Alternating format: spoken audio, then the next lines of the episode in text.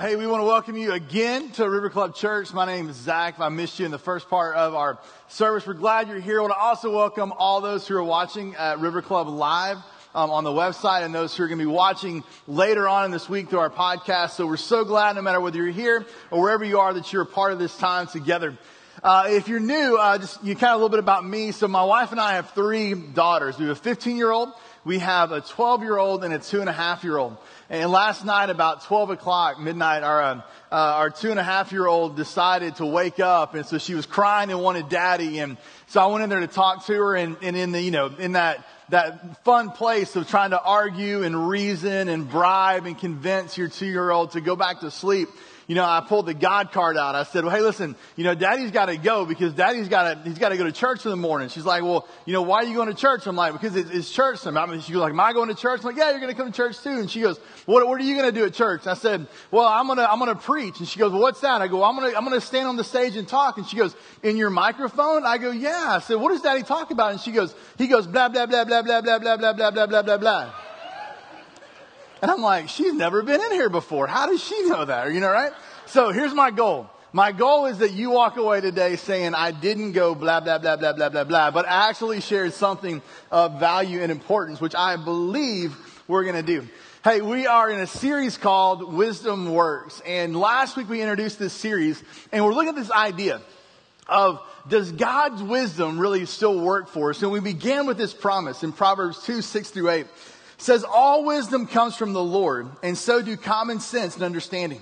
So we all in life look for what works. We talked about this last week. That we don't want to waste our time. We don't want to waste our money. Don't want to waste our energy on things that aren't going to work. And so we use, you know, social media apps like Yelp or Facebook recommends to find the right dentist or to find the right place to eat. But where do we go for the bigger questions of life? And we said, well, according to Solomon, who wrote this Old Testament book of Proverbs, and it's actually a collection of his teaching, Solomon, who was the third king of the nation of Israel, who was known to be the wealthiest and the wisest man that has ever lived on the, on the face of the earth, was, was a man whose teaching was so popular that people would come to hear his wisdom.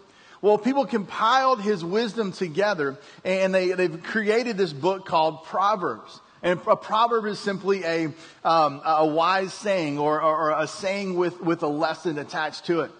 And so Solomon says, if you want to know what works, ultimately look to God. That, that the Lord is full of wisdom, that He knows what's best. And the promise is, is that He not only knows what's best, but look at verse 7. It says, God gives helpful advice to those who obey Him and protects all those who live as they should. God sees that justice is done and He watches over everyone who is faithful to Him. So we began last week with this idea okay, Solomon says if we want to know what works in life, if we want to know how to live life in the best way possible, which I believe we all do, we can look to God's Word.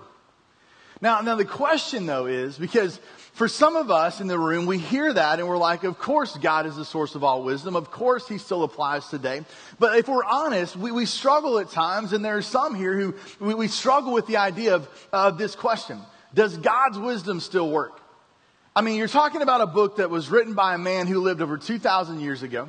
You're talking about a book that was written, you know, to people that didn't have a lot of the complexity of life that we have. So does God's wisdom still work for my life and for yours? And so that's the question that we're wanting to figure out over the course of these weeks in the summer together. And here's the idea and the challenge is will you, I talked about this last week, will you take the next several weeks looking to what God says is the right way to live, looking at His wisdom and try it out. Because the only way to test wisdom is to try the wisdom out. And I believe that if you'll do that, if I'll do that, then we'll find that God's wisdom still works. That though the Bible was written thousands of years ago, God, in His knowledge and His wisdom, His understanding and truth, still has a way for us to live that can make our lives better today. And so we're going to be looking at God's wisdom for certain areas of our life. And today, I want to talk to you about God's wisdom in our work. God's wisdom in our work. So we all work. Now, some of us work outside the house. We work, you know, in companies. We work, you know, in, in, in retail. We work in the food service industry. We're self-employed. We work for the government or government contractors. So a majority of people, that's how you work. Others, maybe you're, you're, you're a, a, you work from home, and so uh, you're a stay-at-home parent, or, or maybe you're a college student, and your work is maybe part-time, but your parents said your main job is your schoolwork. Maybe you're a high school student, and that's what you have to do. You work and volunteer for, for different organizations like you work here at church. And so we all find ourselves working at something. We all have to do stuff in our life that we would classify as work. And Proverbs has a lot to say about how we should go about doing the work that we have to do. One example is Proverbs 14 23. So Solomon teaches this that all hard work brings a profit, but mere talk leads only to poverty. So God's wisdom says that hard work is a good thing, that all hard work is going to bring a profit of some kind. But if you just simply talk about things and you never do anything, that you're going to not find profit, you're going to find poverty. And so as we look at that, then we got to ask the question, do I believe that statement? Is that statement real in my life? Because for so many of us, work is not something we see bringing a great profit. We actually see work as a burden. We have a job that we don't want to go to. We try to find ways in our life to minimize the amount of work that we have to do to still get the things that we want to do, right? Well, so how do we kind of look at this tension of Solomon and God says, listen, hard work brings a profit. It's a good thing. But sometimes our work doesn't seem to be a good thing. Now, let's talk specifically about those who work in, in, in the business world or work outside the home. I came across an article uh, by Business Insider that talked about the, the reality of our work, and the title of it was Disturbing Facts About Your Job. So of course I clicked on it because I'm like, that sounds interesting, right? And what I came across was this is the reality of what I believe is probably true for a lot of us. Um, 80% of people are dissatisfied with their jobs. One of the things they shared. So 80% of people don't wake up on Monday morning going, yes, I get to go to work, right? They start thinking about, okay, how many days do I have to go to work before I can not go to work again, right? The average person spends over 90,000 hours at work in their lifetime. So work's important because you're going to spend around 10 years of your life in that cubicle, in that delivery truck, in that classroom, whatever you consider to be work. That's 10,000 or 90,000 hours, 10 years of your life. 5% of employees say that work is their main source of stress. 40% say that their job is very or extremely stressful. The next one I saw was this, and this I thought this was interesting considering where we live. Each year, the average American spends over 100 hours commuting. Now, I know for some of you, you did that last week, right? Especially Fourth of July weekend. You know, you had to go on 95. You didn't want to go, but you had to go, and the traffic was just as bad as you thought it was going to be. So what I'm figuring is, is that you have the commuters here in this culture, and then you've got some guy named Bob who lives in Idaho and works next door, and like that averages out to 100 hours, right? You're doing like 10,000 hours or something like that. He's doing like five seconds, you know, and it kind of works out. But we spend a lot of time, what? Just getting to work. 64% of Americans canceled vacations last year, and one third did it for work related reasons, even though most felt that they were more in need of a vacation than the year before. So, so for, for a lot of people, they end up canceling the vacations that they know that they need. Why? Because they don't feel like they can take them because of their job. And then we go on vacation and this happens. 25% of people check into work hourly while on vacation via email and phone. 59% said they check work during traditional holidays like Christmas and Thanksgiving. Basically, work is everywhere. And we talked about that, and then I came across this one, and I started thinking, okay, well, it's, you know, it, it's always worse somewhere else, right? In, in Japan, here's this, this reality 10,000 workers per year drop dead at their desk as a result of 60 to 70 hour work weeks in Japan. The phenomenon is known as karoshi, right? If, listen, if you have to name something, you know, like, I mean, it, it's that common of a thing, right? And I'm thinking, okay, we're not there yet, I don't think. I couldn't find any statistics on, on U.S. people falling down at their desk. I don't know about that. But, but my guess is, is that that's a growing thing probably in our culture as well. So just hang with me for, because listen to this. So you've got God's word saying all hard work brings profit. And then you've got the reality of the work and the way we do our work. And we're asking the question going, okay, is this the profit God's talking about? Because it seems to me that when God says profit, he means a blessing. But so often the work that I'm doing doesn't seem to bring blessing. It actually seems to bring hardship.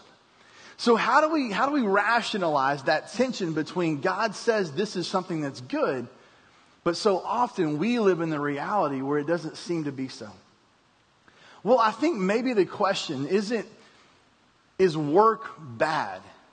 But could it be that how we view and how we do work needs to change? Well, write this down if you're taking notes on, your, your note sheet there. Kind of the bottom line for today. The, the, the Bible teaches this that wisdom is found in how we view, and I would add, and do work from the right perspective. That wisdom is found in viewing and doing work from the right perspective. That maybe if we begin to view this idea and this necessity of work from a different perspective, it might actually, we might actually see a profit that we feel like is one we actually want. Or maybe if we begin to do our work in a different way, we would actually see the, the blessings of God live out in our life, not in spite of work or work as a means to that, but work could actually become something that is part of God's blessing to us. And we begin to see his purpose in even the work that we have to do. And so this morning, that's what I want to do is I want to talk to you about really these two things. One, is how can we view our work from a God centered perspective, from a God centered point of view? And then how can we do our work in a way where we make the most of the work that we have to do? Believing that if we do that, God has a purpose and a plan, even for the things that we don't necessarily want to do every day. And so let's look at this. First one is this is a God centered perspective of work a theology of work. And the Bible talks to us about this idea. And, one of the key premises is 1 Corinthians 10:31. So Paul's writing to Christians in a place called Corinth. And here's what he says. He says, "So whatever you do, whether you eat or whether you drink, whatever you do, do it all for the glory of God." So Paul's writing to people just like you and me in a different time and setting who had work responsibilities. They ate food. They, they drank beverages. Like they had life going on. And Paul says the right perspective, the right point of view when it comes to anything we do is to do it for the glory of God. Now, what's the glory of God? Well, the glory of God is, is it's God's reputation. It's God's fame. It's what God is known for.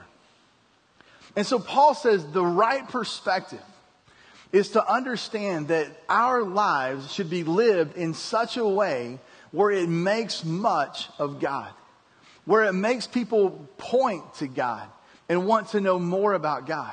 That it reveals that because of who God is and what He's done, it affects how we live.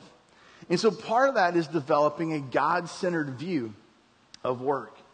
And so let's begin with this. A God centered view of work begins with this truth. I want you to write this down that work is both a good and a difficult thing. That work is both a good and a difficult thing. Because no matter kind of where you are, I believe you've recognized that. That there are aspects to work that are good, but then work is also a difficult thing. But that's exactly how God has worked for us. That's the reality. And first, let's look at this. Work is being a good thing. So let's go all the way back to the first book of the Bible, the book of Genesis. The book of Genesis tells us the story of God's creating the world. And chapters 1 and chapter 2 of Genesis reveal to us God's original design, how things were supposed to be. Before humans came in and messed everything up because of sin, this is what God had in mind. And everything that He set into motion in 1 and 2 of those first two chapters, right? This is the thing that God wants for us. Well, check out what He did in Genesis 2.15 says, The Lord God took the man, talking about Adam, and he put him in the Garden of Eden. He put him in the garden to work it and to take care of it. So when everything was good and everything was perfect, God gave Adam the task to work. So perfection wasn't Adam just napping under the fig trees and, you know, hanging out and going fishing and like all, you know, what, you know, running around like, you know, he had a job to do. God gave him work. So work is a good thing. Work is actually part of what you were created for and what I was created for.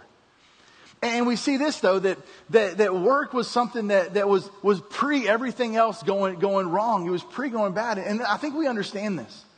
Why are the words good job such a, a blessing to so many of us? Why do we long to hear the people in our life that we care about say, hey, that was a good job? Because there's something about a job well done that brings satisfaction. There's something about working hard that maybe, maybe we're in the middle of it and we don't really like it, but once we get done with that task, there's something satisfying and fulfilling about it.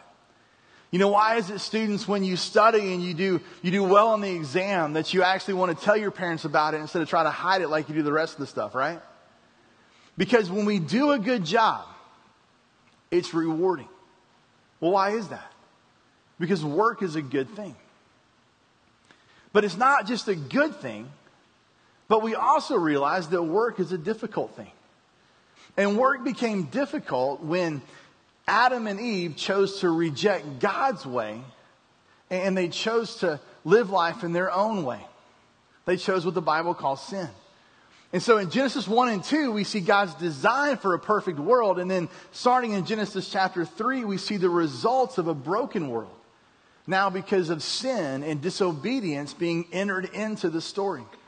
And one of the results of that was that work became more difficult. Check this out Genesis 3 17 through 19. To Adam he said, Because you listened to your wife and ate fruit from the tree about which I commanded you, you must not eat from it. Cursed is the ground because of you. Through painful toil you will eat food from it all the days of your life. It will produce thorns and thistles for you, and you will eat the plants of the field. By the sweat of your brow you will eat the food until you return to the ground, since from it you were taken. And dust you are, and to dust you'll return. So Genesis 3 comes along. Adam and Eve choose sin to reject God. The Bible says we've all made that same decision. And because of that, the work that Adam was given to do has now become painful toil. And the ground is going to no longer cooperate the same way it did because even the earth and creation became broken because of sin. And that painful toil, that Hebrew word in Genesis, is the same word Solomon uses when he says, all hard work brings profit. All painful toil brings profit. So when he says all hard work, he's not talking about just work that's always good, like before sin work. He's talking about the work that we have to do in a broken and fallen world. Well, why is that work still good? Why is it good and difficult? Well, it's good and difficult because of this second reality. Write this down. Because God is at work redeeming our work. God is at work redeeming our work. Here's what I mean by that. The Bible teaches us in Revelation chapter 21 that, that God is saying to us that, that He says, I make all things new. And it's a statement that reminds us that God is in the business of renewing and redeeming the entire world. He, he begins with you and me. And God says, even though you sinned and that relationship with me has been broken, I've now given Jesus to come to, to die a death on a cross and be raised from the grave so that I can now begin to make right everything that was made wrong. And it's not just you and me who have been made wrong. Everything has been affected because of sin. Look what, um, look what Paul says in Romans 8, 20 and 21. He says, against its will, all creation was subjected to God's curse. What is he saying? Even creation has suffered the negative effects of sin in our world. But with eager hope, the creation looks forward to the day when it will join God's children in glorious freedom from death and decay. He's saying, listen, God's in the business of redeeming and bringing new purpose to everything, including our work. So we live in this time where work is still good, but it's also still extremely difficult. But that's what God is wanting to use to bring purpose and blessing to our life. That even in the difficulty of work, God wants to bring blessing. That even in the toil, the painful toil that work is for us now, God is doing something bigger behind the scenes. And so we've got to learn to view work from God's perspective. That, yeah, work is good, but it's also difficult. And so if you're only thinking work is going to be good, when it becomes difficult, you're going to want to push away and say, well, that must not be what God has for me because that's now difficult. It's not the case because work is both good and difficult. Or maybe if you feel like work is only difficult, you struggle to find any joy and blessing in the fact that you have to go to work. But God's saying, no, no, no, no, no, no. That work is actually good for you. And when we view the goodness of work and the hardship of work as part of God's plan of how He's making it new and using it to make us more like Himself and to glorify Him, then we have a different perspective. That work is not simply a means to an end, work is what God is wanting to do and use to make us more like Him. And there's painful toil, yes, but that painful toil always results in a profit. That God is using that for a purpose. So your job, no matter how much you like it or don't like it, is a gift from God. That hard thing you have to do that you wish you didn't have to do every week, if God has placed you there and God has put you there, guess what? God wants to use that to reveal the good of it, but to also strengthen you in the difficulty. So don't run away from hard work, but recognize that we need to view it the right way. But then, second, we need to learn to do it the right way. And so, Proverbs has a, a teaching that tells us how we should do our work because we're all going to have to do it. So, how do we do the work God has given us in a way where we see the wisdom of it and we make the best of it? We make the most of it. How do we, you know, knowing we have to go to work, knowing we have to work hard, knowing that it's good for us, but it's going to be difficult, how do we go about the day to day reality of doing the work and the things God has given us to do? Well, Solomon says you need to learn a lesson from the ants around you. Look at this Proverbs 6, 6 through 11. He says, Take a lesson from the ants. Those little things that crawl around, you know, on your deck, those things you don't want in your house, right? If you're from Texas, the fire ants that are like, you know, the size of lions that bite you, you know, like, you know, but ants. Learn from the ants. What are we supposed to learn? He says, learn from their ways and be, or actually he says, take a lesson from the ants, you lazy bones. Okay, so you know like he's, he's coming at you with something, right? He's saying, take a lesson from the bugs because you're lazy. Learn from their ways and become wise. Though they have no prince or governor or ruler to make them work, they labor hard all summer, gathering food for the winter. But you, lazy bones, I love how Solomon's like, you know, listen, I'm just going to call it a spade a spade, right? You're lazy. All right? But you, how long will you sleep? When will you wake up? A little extra sleep, a little more slumber, a little folding of the hands to rest, and poverty will pounce on you like a bandit. Scarcity will attack you like an armed robber. So Solomon says, okay, listen, if you want to know how to do your work in the, in the way that honors God, if you want to know how to make the best of the work that you're going to do, I want you to learn five lessons from the ant. Let's talk about these real quick. The first one is this. Solomon says, I want you to learn to take initiative. I want you to learn to take initiative. He says this about the ants. Though they have no prince or governor or ruler to make them work, they labor hard like ants don't have unless you like you know you're into like pixar and disney movies like you don't have like supervisors. I mean you kind of do but it's, it's different. Like the ants take initiative. You know like the ant colony decides now it's time to work. They don't have somebody kind of sitting over there with an alarm saying okay now it's time to wake up and go to work. They take initiative. Well what's initiative? Well if you have kids in our kids club ministry you know that we use a, a curriculum called 252, and we talk about different virtues. Well, one of those virtues they talk about is initiative. And initiative is simply this it's seeing what needs to be done and doing it. So if you want to work well, if you want to work in, in a way that, that puts God's best in front of you, you need to be a person that when you see something that needs to be done, you need to do it. That there's blessing in taking initiative. As, as, as a boss and a supervisor, I love it when my people, my employees, take initiative. Now, if you're like a type A person, you're like, well, what if they take the initiative and they do something you didn't want them to do?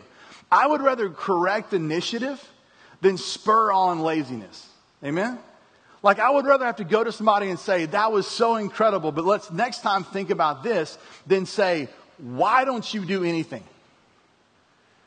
And I guarantee you, your boss feels the same way.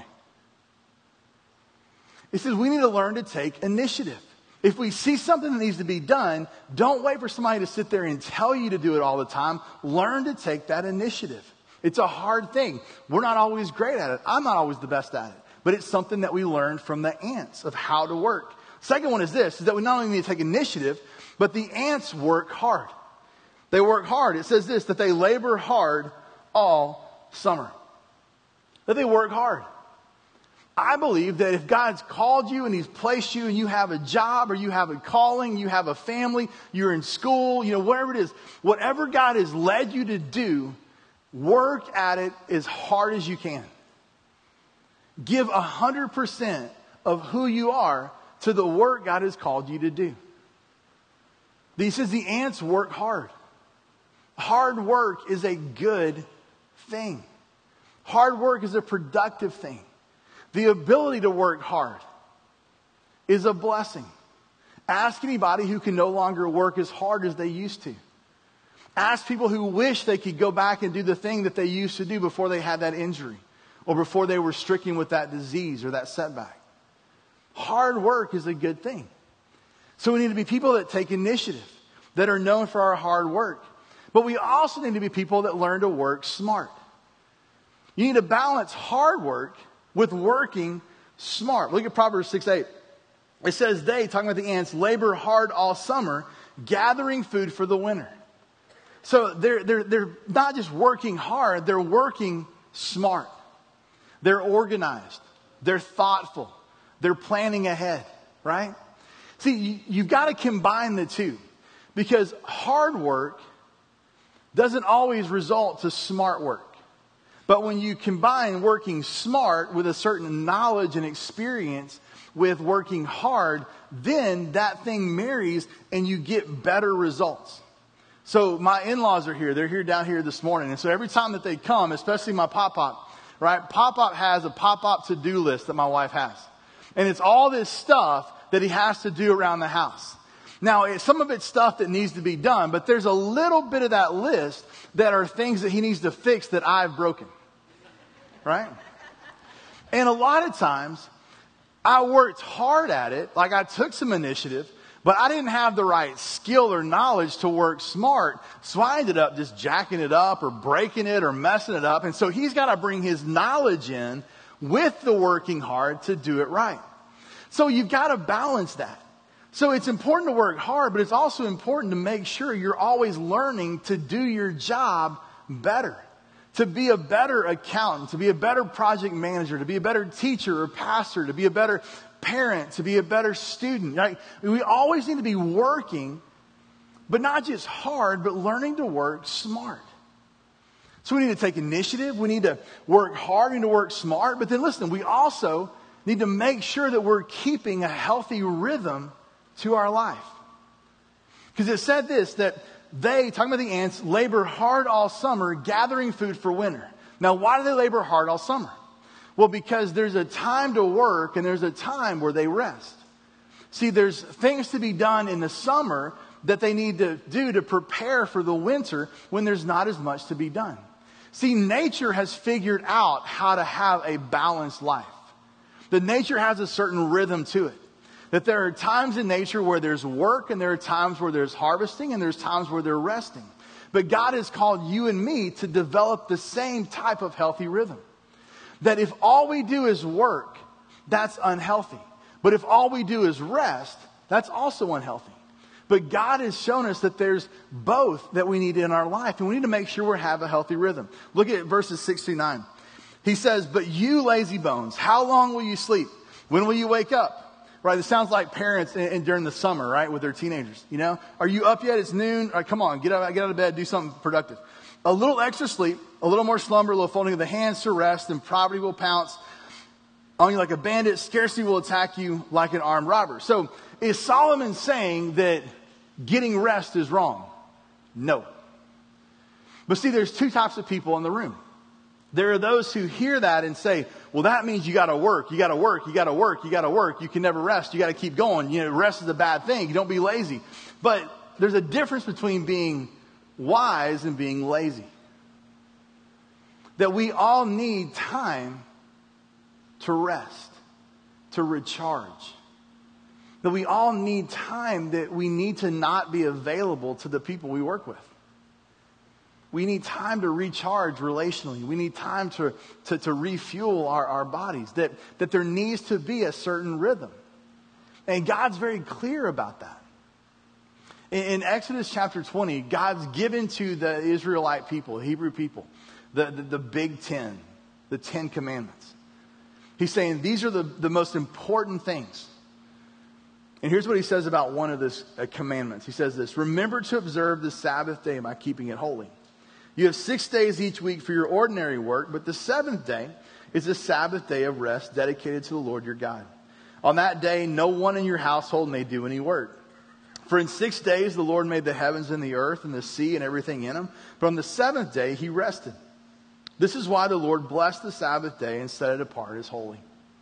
Now, there's a lot of debate and talk of, well, when is the Sabbath day? Is it Sunday? Is it Saturday? Does it have to be a certain day of the week? Like, well, you're telling me I got to volunteer. I don't feel very rested when I come to church. Like, you know, what's really going on? Listen, the point behind all of that is this.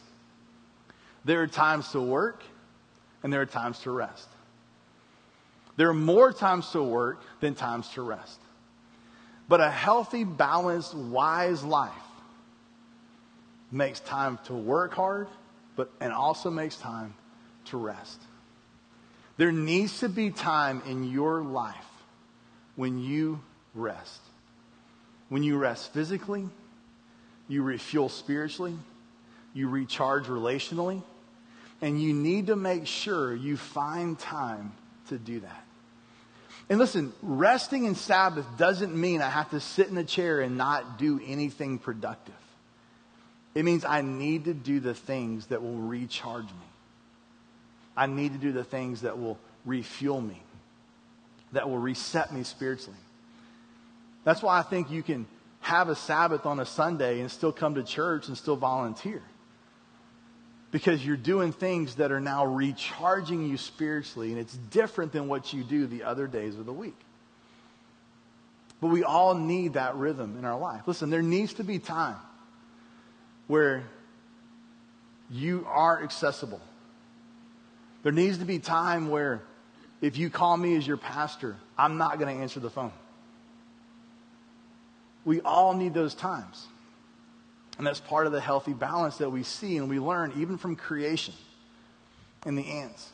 So we learn that we need to take initiative, we need to work hard, we need to work smart, we need to have a healthy rhythm and balance to our life. And the fifth thing is this is that we need to learn to trust God with the rest. We need to learn to trust God with the rest. Jesus talks about this, talks about this in the book of Matthew. He talks uh, in the, the Sermon on the Mount. He says that, you know, the, the birds and, and the, the animals, like, they don't worry about what they're going to eat, what they're going to wear, what life's going to be like tomorrow because they, they trust that God will provide. And it's this idea and this reality that at a certain point, we've got to do what we are called to do and then trust God with the rest. How God wants to make that profit happen in our life, a lot of times has a lot to do with God. We do our part and then we trust God. The ants do their part, but they can't control the weather. They can't control whether there's an early freeze. They can't control any of that. They're called to work with to take initiative, to work hard, to work smart, to have a healthy rhythm, and then trust God with everything else. And we have to do the same thing. Listen, I think for me, When I get out of bounds when it comes to a healthy balance in life, when I find myself working too much, I find myself connecting with people too much through email on weekends, and I find myself checking stuff. Like when I find myself doing that, ultimately, it's a lack of faith. It's a lack of trust. And it's kind of pride. Because it's me saying that if I don't answer that email, if I don't respond to that text, if I don't work on that Saturday, if I don't, if I don't do that stuff, then the world's going to stop. That life will not go on.